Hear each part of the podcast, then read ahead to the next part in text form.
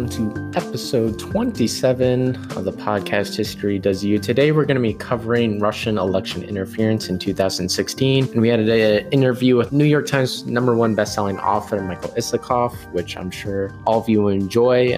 I guess I was always hesitant to sort of cross this sort of Rubicon into the realm of politics, but you know, the more I read this story personally, the more I saw it through the lens of sort of counterintelligence slash foreign policy rather than politics. Obviously, it is politics, but I really was more fascinated with sort of the geopolitical side of things and how, you know, we've gotten to this point in US Russia relations where it's gotten super sour, especially after the Cold War, when there was, you know, such optimism that this sort of global liberal hegemony that the US was trying to build would, you know, just thrive. And in many ways, I think there's been a revival of Russian power, really. And obviously understanding Putin, you have to understand that his whole goal is to revive Russia and emulate sort of the Soviet Union. If you know the Soviet Union, they had basically an empire that stretched from East Germany, what is a modern East Germany, all the way to the Pacific Ocean.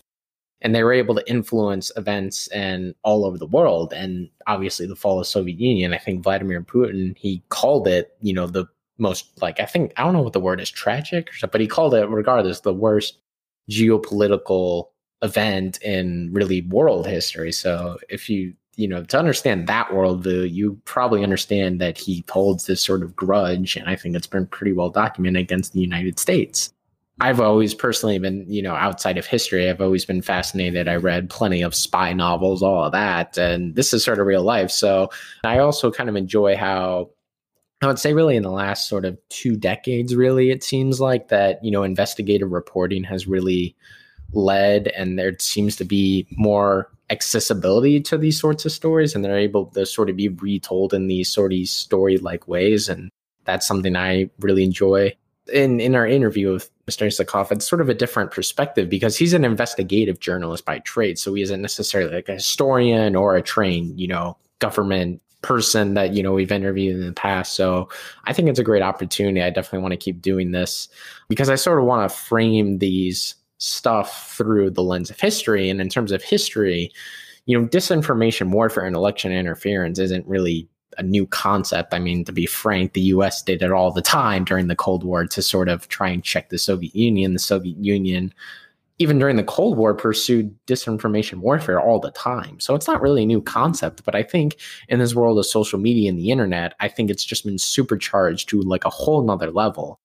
You know, obviously during the Cold War, you know, you couldn't, you know, hack into televisions and broadcast stuff there wasn't this sort of globalized way of communication but now it you know you can sort of interact with anyone from anywhere and the way that you can sort of frame information has changed dramatically and obviously you know reading into all this disinformation um, clint watts he's a former fbi agent does a ton of research on this. Hopefully if he listens to this i want him to come on. But it's sort of uh, for me personally it raises this level of paranoia and makes me really think about the information that i'm seeing especially on facebook. I think i don't know what the percentage but it was like a sizable percentage of people got their news from facebook. And it, to me it's very dangerous especially when people and i think today's sort of media world people sort of create these echo chambers and what they want to hear and are very susceptible both on the left and the right and it's very dangerous and i think hopefully you know, just listening to what has sort of transpired will make people maybe just critically think a little bit more about where they're getting their information, what is credible, who's the author, all that. So again, I don't want to try and do this from a political perspective. I'd rather do it from a geopolitical perspective because again, personally I find this whole story crazy because it goes well beyond the 2016 election and you know, again, this goes really to the end of the Cold War to now and this sort of souring of US Russia relations, which again has sort of led to this sort of open attack on American democracy. So again, I personally find it a crazy story. You know, I had the opportunity to do it, so I did it. So I hope you enjoyed the interview.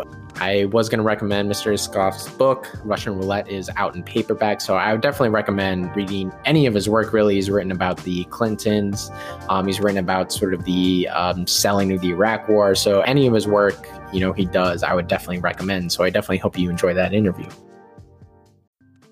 On today's episode, we welcome on Michael Isikoff. He is the chief investigative correspondent for Yahoo News, where he is also the editor at large for reporting investigations. He digs into national security and money in politics. Previously, he was an investigative correspondent for NBC, as well as a staff writer for Newsweek and the Washington Post. He has written three New York Times bestselling books, including Uncovering Clinton with David Corn, Hubris about the selling of the Iraq War, and Russian Roulette, which documents the inside story of Russian interference into the 2016 election. So, welcome on.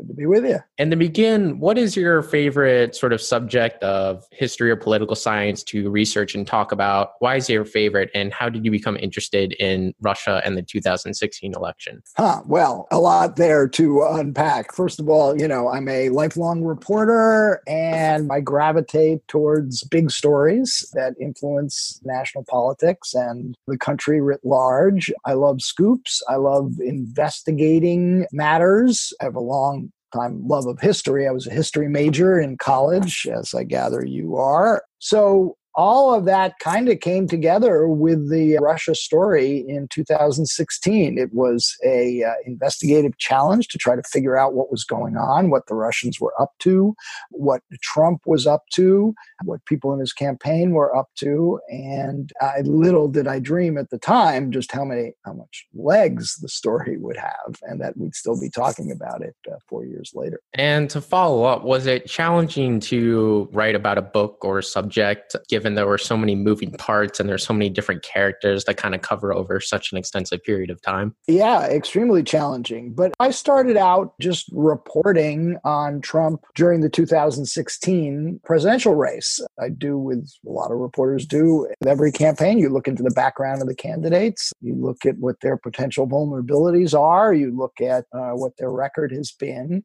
And of course, with Trump, he didn't have a record in as a government official. He'd never been in politics. He'd never been in government, but he did have a record as a uh, real estate developer and as a businessman. So it didn't take too long to see that his efforts to do business in Russia were of interest, but they became a lot more of interest when one looked at the things he was saying about Vladimir Putin and Russia, where, contrary to what every other Republican would be saying, Republicans being traditionally hawks on Russia, Republicans having criticized Obama for his reset with Russia, that Trump was an outlier. Trump was saying very different things. He was saying all these positive things about Vladimir Putin, despite Putin's aggression in Georgia, despite Putin's aggression in Ukraine, despite his uh, the uh, murder of Russian journalists and dissidents. So it was an investigative challenge. What's going on here? Why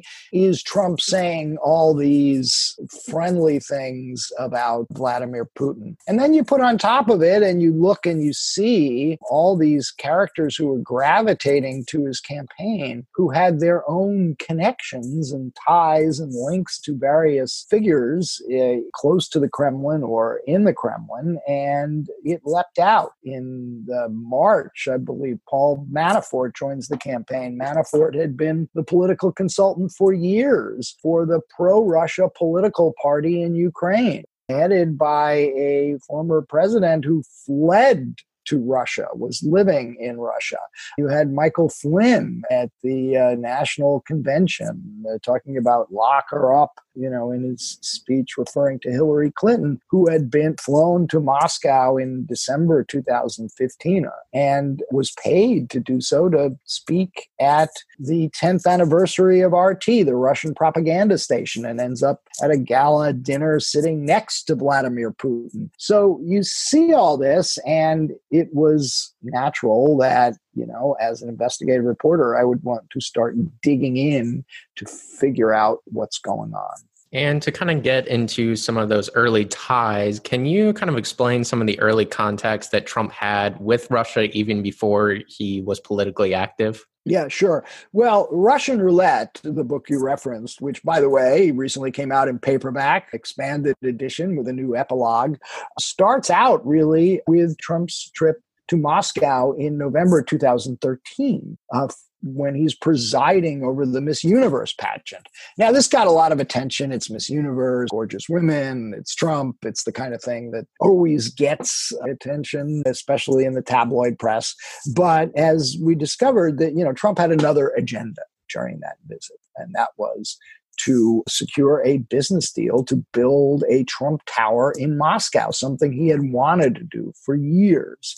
And he had a partner in that endeavor, an oligarch by the name of Aras Agalarov, who comes back in this story quite a bit. And Agalarov was uh, like a lot of oligarchs who are successful, had the favor of Vladimir Putin. He had been given a medal by Putin just a few months before Trump's visit visit, and he was Trump's partner in Miss Universe, but he was also the partner in the proposed Trump Tower Moscow deal. And you know what we discovered my co-author David and Corn and I in writing the book is this was a deal that was much more advanced than anybody knew at the time. There had been a letter of intent signed. Uh, there had been even trips by Ivanka Trump to Moscow to scout potential sites for this deal. And just getting back to the Miss Universe visit in November 2013, what's Trump trying to do during that visit? He's trying to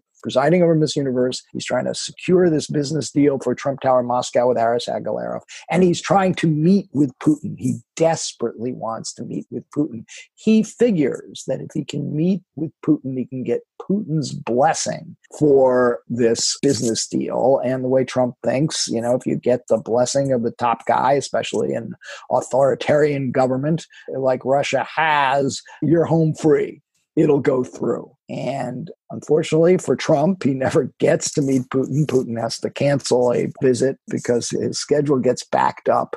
But it doesn't stop Trump's bromance with Putin. He continues to flatter Putin, figuring the more nice things he says about Putin, better his chances of getting this business deal approved.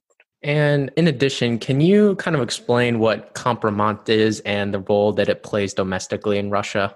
Sure. Uh, listen, uh, kompromat is Russian for compromising material, and it's something that the Russian intelligence services historically have been very good at, going back to KGB days, but even post Soviet Union, post Cold War, the FSB, one of the successor agencies of the KGB, was well practiced at using kompromat. We talk about an incident uh, early in Putin's career when he was the head of the FSB under Boris Yeltsin, and there was a prosecutor who was investigating corruption in Yeltsin's government and was even focusing on Yeltsin's daughter and investigating Yeltsin's daughter. And what happens? The FSB under uh, Putin releases a videotape of the prosecutor consorting with prostitutes. And that is used to force the resignation of the prosecutor. So it's a classic instance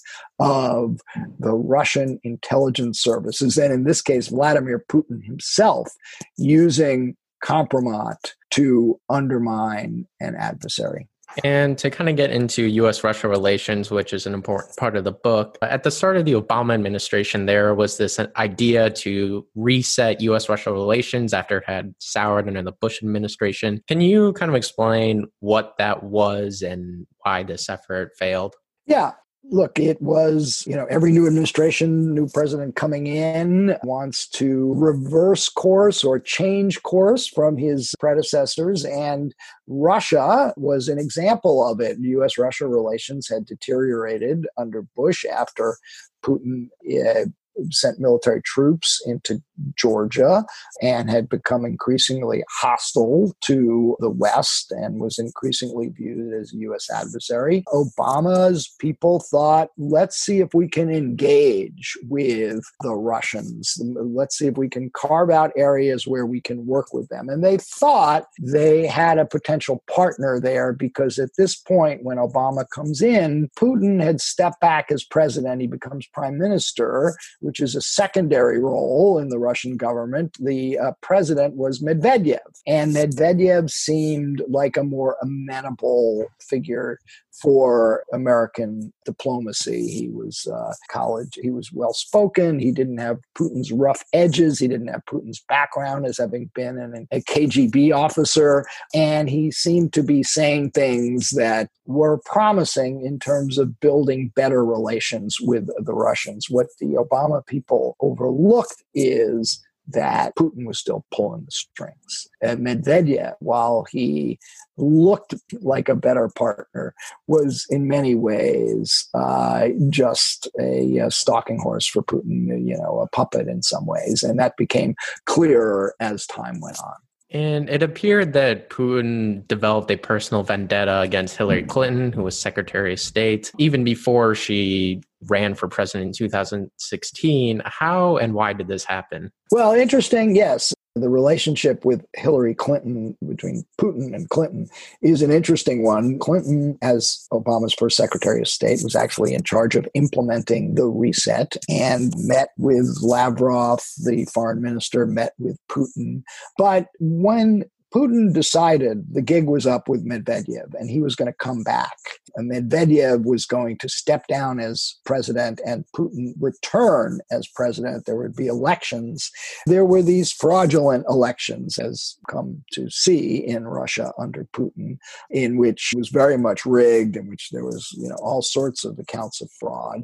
And Hillary Clinton did what American secretaries of state often do when we see fraudulent elections going around in the world. She criticized them. She publicly called out the Russians for the conduct of the elections. And Putin saw that as a personal attack on him. And that's when the grudge between Putin and Clinton really began. And to switch gears a little bit, can you explain what the illegals program was and how U.S. officials reacted to such an extreme covert intelligence operation by Russia? Sure. You know, a lot of people thought with the uh, end of the Cold War, with the dissolution of the Soviet Union, that the uh, threat from Russian intelligence would just go away. We were no longer locked in the ideological struggle of the Cold War. But the Russians didn't see it that way. And their intelligence service launched this operation years earlier in the 1990s to dispatch what was known as the illegals, which was a uh, sort of crew of highly trained intelligence agents who were planted in the United States to live as normal Americans, raise families, uh, own houses in the suburbs, take jobs, when their real role was to collect intelligence for the Russians. And you know, people may have heard about this if they watched the American TV series The Americans, which was based on the illegals. And this went on for years the Russians were collecting intelligence through these undercover operatives planted in the United States. The FBI gets onto it, conducts a years long investigation that comes to fruition during the Obama reset. And it becomes clear that at the highest levels of the National Security Council, they're not excited about this. The FBI was actually about to, once they got onto the operation, was about to roll it up precisely when Medvedev was flying to the United States for a summit with Obama. And uh, Tom Donilon, then the uh, national security advisor was not at all excited about this uh, you know didn't want the fbi mucking around with arresting russian spies when they're getting ready to host the russian president. There's a bit of tension on that. They work something out and they'll wait until medvedev leaves the country before they arrest the russian spies. But you know for many people at the cia and the fbi the Obama White House's queasiness about going after the illegals because it, it seemed to interfere with what they hoped, what they saw as their foreign policy reset with Russia was a sign of how the Obama people just were not taking the Russian threat as seriously as they should. And to follow up, why was the Obama administration hesitant to sort of respond to Russia despite years of hacking, aggressive actions against American officials at, you know, US embassies and consulates in Russia, and then finally the hacking of the Democratic National Committee in 2016? Well, now you're into the Russian offensive of 2016, which was real, which was extensive, which went beyond anything we had seen before. And it's June of 2016, it's first reported that the Russians had hacked into the computers of the DNC. And that seemed disturbing enough on its face. On the other hand, it was not unprecedented. The Chinese intelligence People's Liberation Army hackers had hacked into the computers of both the Obama and the McCain campaigns in 2008.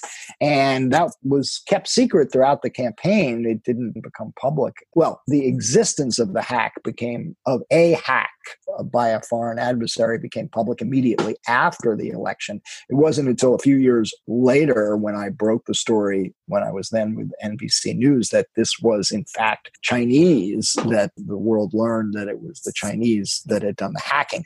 But there was a critical difference.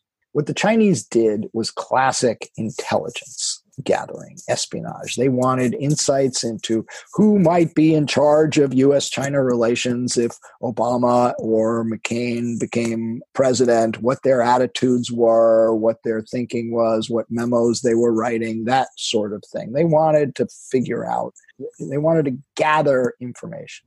But within a month or so, shortly, little more than a month after the public learned that the Russians had hacked the DNC, you had the WikiLeaks dump on the eve of the Democratic Convention, in which WikiLeaks is publicly dumping all these emails that had been stolen by Russian intelligence and clearly had been given by the Russians to WikiLeaks. That was a proactive influence operation. That was to influence the election. And that's what made it different from what the Chinese had done in 2008. The Russians just weren't just gathering intelligence, they were trying to manipulate American public opinion. And then, you know, as time went on, we learned about much more of what the Russians were doing on this front. They were probing state election systems. They had hacked into the John Podesta emails, Podesta being the campaign chairman for the Clinton campaign. So it became increasingly clear that the Rush, what the Russians were up to was something much more extensive than we had ever seen before.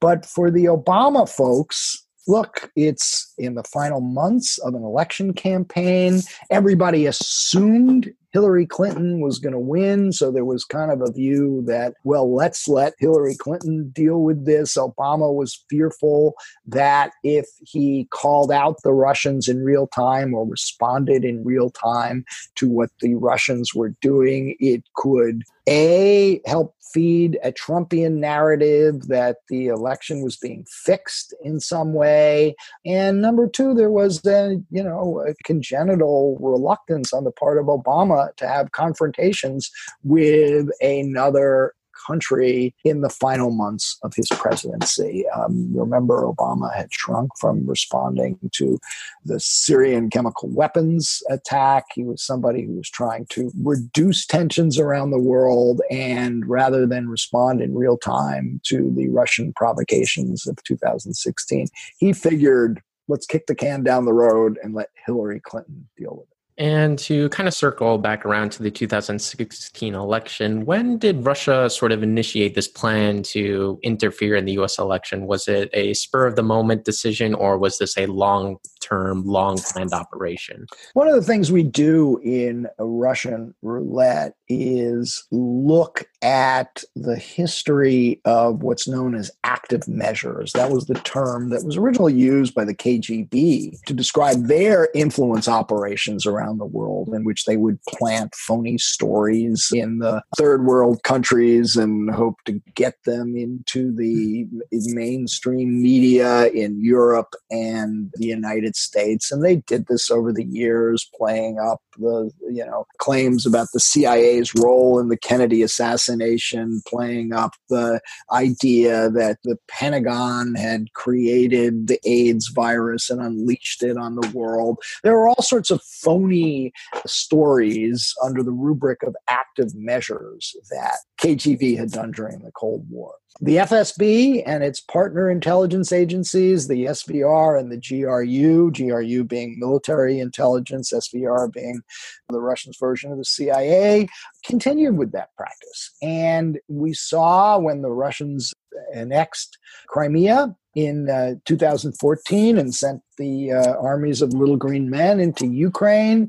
Really aggressive influence operations by the Russians to manipulate world opinion by planting phony stories about the Ukraine, about Ukrainians and uh, you know their adversaries. So we talk about how in 2014 there was a secret source that the United States government had inside the Kremlin who was giving warnings about extensive information warfare campaigns that were being planned against the West, against Western Europe and the United States. And it would include active measures, it would include cyber attacks, it would include lots of operations designed to destabilize and undermine the Western democracies. So this didn't get hatched out of overnight in the Kremlin. This became information warfare became a central part of Russian military and national security strategy. So, in some ways, what they did in, in the 2016 election was simply an extension of something that they had been planning for some time. And when did US officials sort of begin to both suspect interference from the Russians and about the communication between Trump campaign officials and the Russian government? Well, you know, as I mentioned, it was in June of 2016 when it became public front page story in the Washington Post that the Russians had hacked the computers of the DNC. The FBI was onto this for some time. In fact, we talk about how the FBI had been trying to warn the DNC for well into you know starting in 2015 with what they saw as intrusions by the Russians into their computers now the DNC folks who were contacted didn't really take this seriously because the FBI, as it tends to do, was not very explicit about what they knew. They were very guarded. They were just trying to suggest that there were these intrusions. But as those intrusions became more and more brazen. The FBI stepped up its warnings to the DNC. The DNC brought in this cybersecurity firm, CrowdStrike. CrowdStrike made the connection between the intrusions that the DNC was seeing and Russian intelligence. And by then, it was pretty clear, by the summer, it was pretty clear that the Russians were doing this. And as I mentioned before, it wasn't just that. They had also begun probing state election databases. And that really spooked people in the White House. The idea that the Russians might get into voter registration databases and might start manipulating voter ID, social security numbers. Wouldn't take much. You just flip a digit or two and somebody shows up at the polls and they can't vote, right? So that was something that became quite alarming to folks in the White House in the summer of 2016. And to follow up, one of these officials was Paul Manafort, who you mentioned earlier. Who was he? Well, Paul Manafort wasn't an official. Paul Manafort was a consultant to the uh, pro Russia political party in Ukraine, and then he becomes a consultant to the Trump campaign and then the campaign manager. And how did he sort of become involved in this Trump campaign and what sort of role did he sort of play in all of this? Well, remember that, you know, the Trump campaign was did not have the top tier of Republican Party professionals working for it. Most of them, almost all of them had signed up with other candidates. Trump was seen wasn't taken seriously at first. So the most experienced Republican operatives uh, were not available to the Trump campaign. But Paul Manafort did have a history. He had been a uh, consultant for back in the 1990s. He had worked for the Dole campaign. He had worked for the Reagan campaign. He, he was sort of a seasoned operative who'd been out of it for quite some time because he'd been making all this money in Ukraine. But Trump brings him in, figuring here's a steady hand. Here's somebody who knows how Republican campaigns should be run, how a Republican convention should be run. And it is, we don't know exactly for sure how who made the connection but paul manafort of course was a longtime business partner of roger stone the longtime political advisor to donald trump now stone either resigned or got fired from the trump campaign early on in 2015 shortly after trump announces but we now know that trump was in maintained regular contact with Stone. So it is uh, very possible that uh, Stone uh, planted the idea with Trump that Manafort was the guy who could run the show. And were there other officials within the Trump campaign that had suspicious ties to Russia? Yeah, and as I pointed out, Manafort had been working for years for the pro Russian political party in Ukraine. He also, and this is important because this is one of the first stories I did that kind of got me on to the Russia connection was being pursued for litigation by a guy by the name of Oleg Deripaska who was a billionaire aluminum magnate, very high powered Russian oligarch, very close to Putin. Uh, Deripaska was convinced that Manafort had ripped him off to the tune of some $20 million in a cable deal in Ukraine and was suing him in the Cayman Islands for the return of his money. And they actually even served Manafort with a subpoena in the United States for, uh, you know, to testify. And that struck me as a highly unusual situation to have a campaign manager for a major party presidential campaign who's in debt to and being pursued in the courts by a uh, powerful Russian oligarch. That on its face seemed like a compromising position. But it didn't stop there. I mentioned before Michael Flynn, who was essentially the new national security advisor to the Trump campaign, who'd been, been paid by the Russians to fly to Moscow in December 2015 to speak at that RT event. Uh, and then uh, Trump had formed this foreign policy advisory board, and one of the characters who he named was this fellow Carter Page, had been trying to do business, had done business in Russia for years, had flown to Moscow in July of 2016 after being named to the foreign policy board of the Trump campaign and gives this speech in Moscow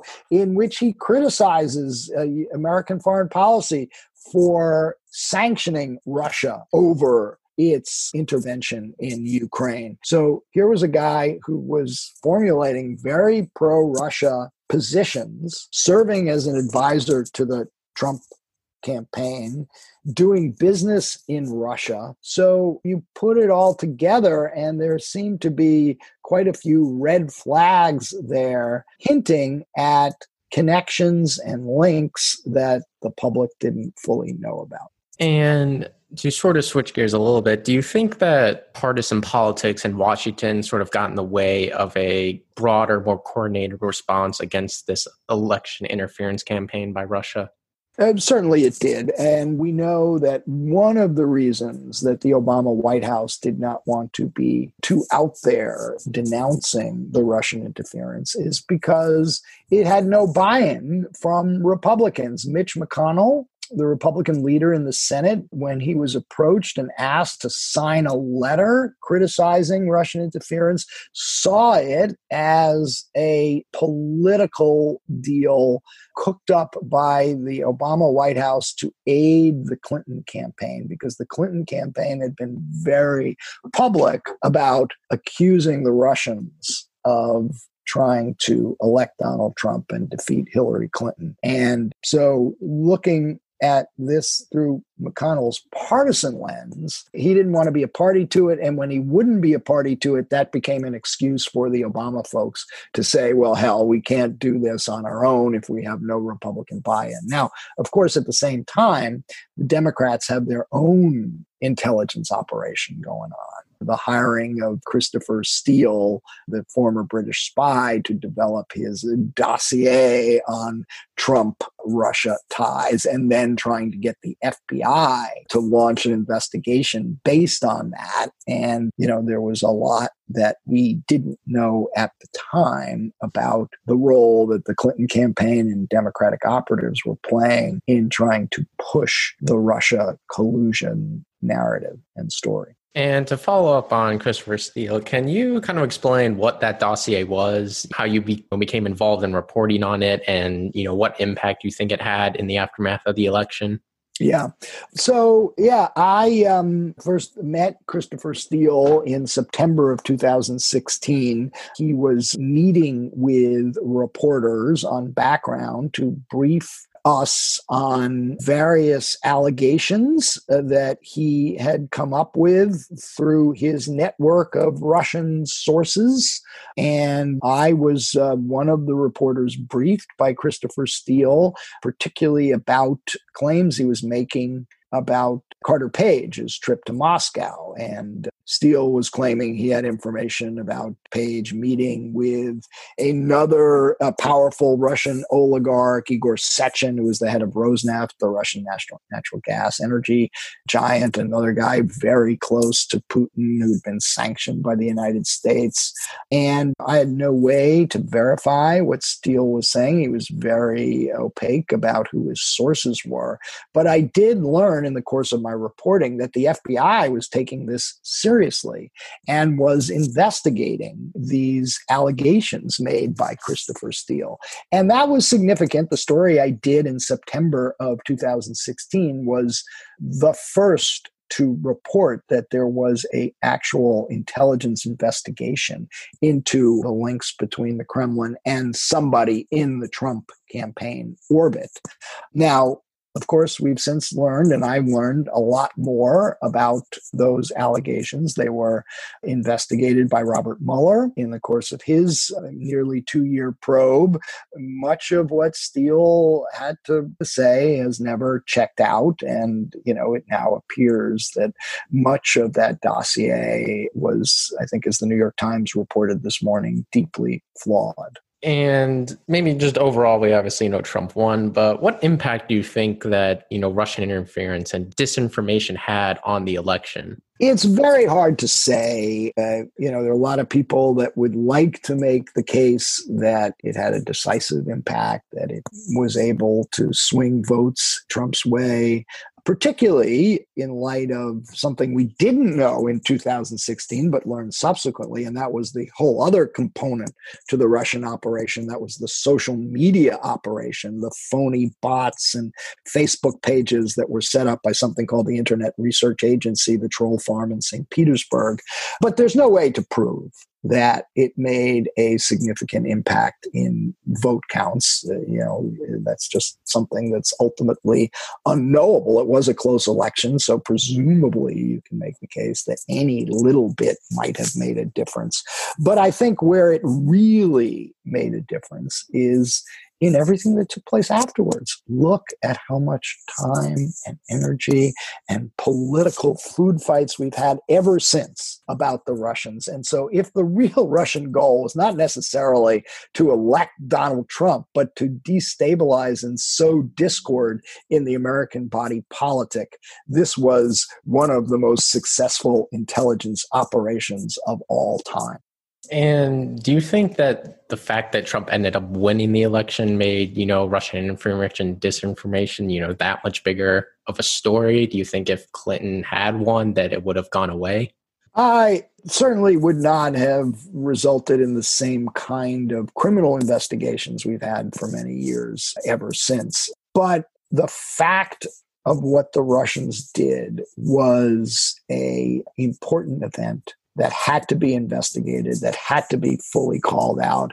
And it is much more likely that if Hillary Clinton had been named, had won the election, that the Clinton administration would have been much more aggressive than the Trump administration has been in confronting the Russians over their conduct. And do you think that disinformation and election interference is still an issue that people are overlooking both within the US government and in US politics? Yeah, you just had the um, report today about Democrats are concerned that what the briefing they got from the U.S. intelligence community about foreign interference in this year's election was not as robust as it should have been, was not as specific as it should have been, particularly about what the Russians and uh, also the Chinese might be up to.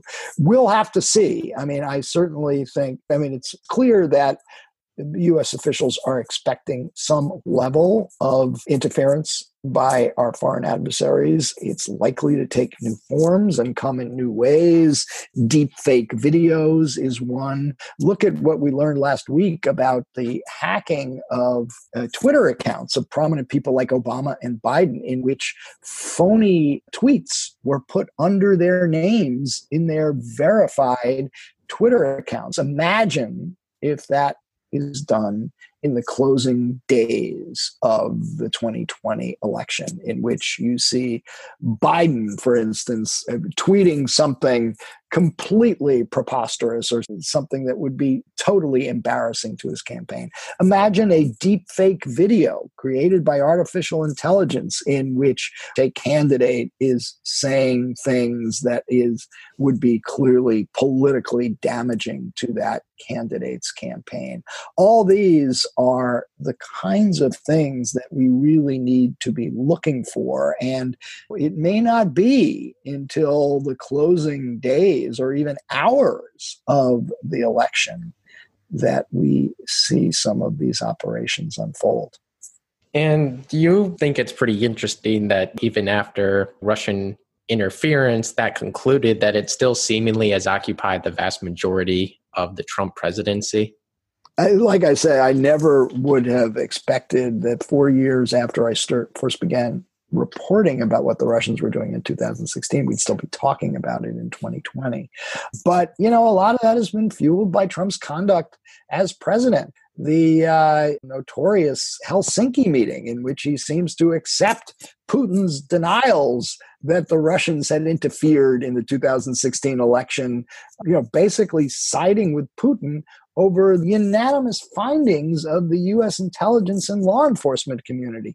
That was an extraordinary event, and it raised questions in so many people's minds. Why does Trump keep clinging to this idea that the Russians didn't do what everybody knows they did, and why does he keep wanting to placate Vladimir Putin? And of course, most recently, we have seen that in the whole Russian bounty story, where we know that the U.S. intelligence community had intelligence about the Russians uh, paying bounties to Taliban fighters to kill Americans, and yet Trump did not respond to that. And my final question is since you know wrote the book, we've had impeachment over Ukraine. There have been troop withdrawals from both Syria and Germany, and obviously the most recent allegations about Russian bounties against US soldiers in Afghanistan, which you mentioned. Do you think all of this sort of still shows this sort of nefarious relationship between Trump and Russia? Well, look, the relationship is at a minimum highly curious, and it remains inexplicable to so many people that Trump would continue to want to say flattering things about Vladimir Putin, about trying to work with Putin, about not confronting Putin about some of his aggressive behavior what is at the root of it? You know, we've had suspicions that he himself was had been compromised by the Russians. You know, I think the best explanation, we don't know that. It was alleged in the Steele dossier, but no proof has ever come forward to substantiate that. But the best explanation that one can come up with is, is, really gets into Trump's own personal psychology. He sees any talk about what the Russians did as somehow a cloud over his presidency, that it somehow cheapens his victory in 2016 if it is acknowledged that he got help from the Kremlin. And so he has consistently refused to acknowledge that. And I would say it's gotten him into a lot more trouble than he ever bargained for as a result. So I hope you enjoyed that interview with Mr. Isikoff. I know I did. I always enjoy sort of these conversations and sort of their experiences, you know, investigating and pursuing these stories because, you know, I didn't really follow the 2016 election. I was at boarding school at the time. So personally, I really didn't really follow it, didn't really know what was going on, all of that. So, and again, I think we sort of discussed at the end of this, but you know, the, yet we're four years later and we're still talking about the story in some ways. Obviously, recently with the you know Russian bounty story. Again, I don't want to get political, but to me, as trying to look rationally, we know the Russians interfered in the election, and then we see all these sort of sorts of foreign policy moves that Trump makes in Syria withdrawing troops, in Germany withdrawing troops, you know, his rhetoric about Vladimir Putin. And I know conservatives often argue about the policy. For example, the you know, the Trump administration did sell weapons, which was a step beyond what the Obama administration did. But again, I just can't help but be like sound my skepticism as someone who isn't all that involved in politics, but would be more from the geopolitical standpoint. But I won't go beyond that. Again, I I think, you know, understanding sort of depth of the story is what fascinates me and that there's so many moving parts and you know it, it, again this sort of goes beyond just an isolated event. It's sort of this it's always been this sort of back and forth you know geopolitical wrestle over you know what the world should look like. And in many ways russia's goal and vladimir putin's goal is to undermine the western liberal order in whatever way that is. And and it's not through rolling tanks through Europe because they know they would lose, but it's through this active measures that we talked about. It's disinformation, it's undermining democracy, it's, you know, all it's covert, you know, intelligence gathering. It's all these sorts of things that, you know, isn't necessarily new when the weaker power has to pursue asymmetrical ways to winning wars. In many ways, that's what it is. So, if there's one takeaway I would we didn't really get into sort of the fake news phenomenon all that, but I would just encourage anyone who's listening that double check the sources. I would recommend not just clicking on the first thing you see on Facebook because it's so notorious and so open, and you can. But again, I think it's important to sort of try and double check sources and make sure you're getting credible information. So, you know, I hope you enjoyed this interview. I'm hoping to sort of do more episodes like this where we can interview people like investigative journalists because I think they do a lot of great work. Hope you enjoyed it.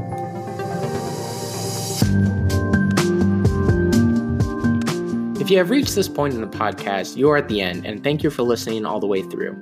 As always, follow us on Spotify, subscribe on Apple Podcasts. You can also follow us on social media at History Does You on Instagram or Facebook to keep up with new episodes, giveaways, and the chance to ask questions of your own to our guests. If you listen to us on Apple Podcasts and enjoy what we do, please give us a review and share it with your friends. Thanks again.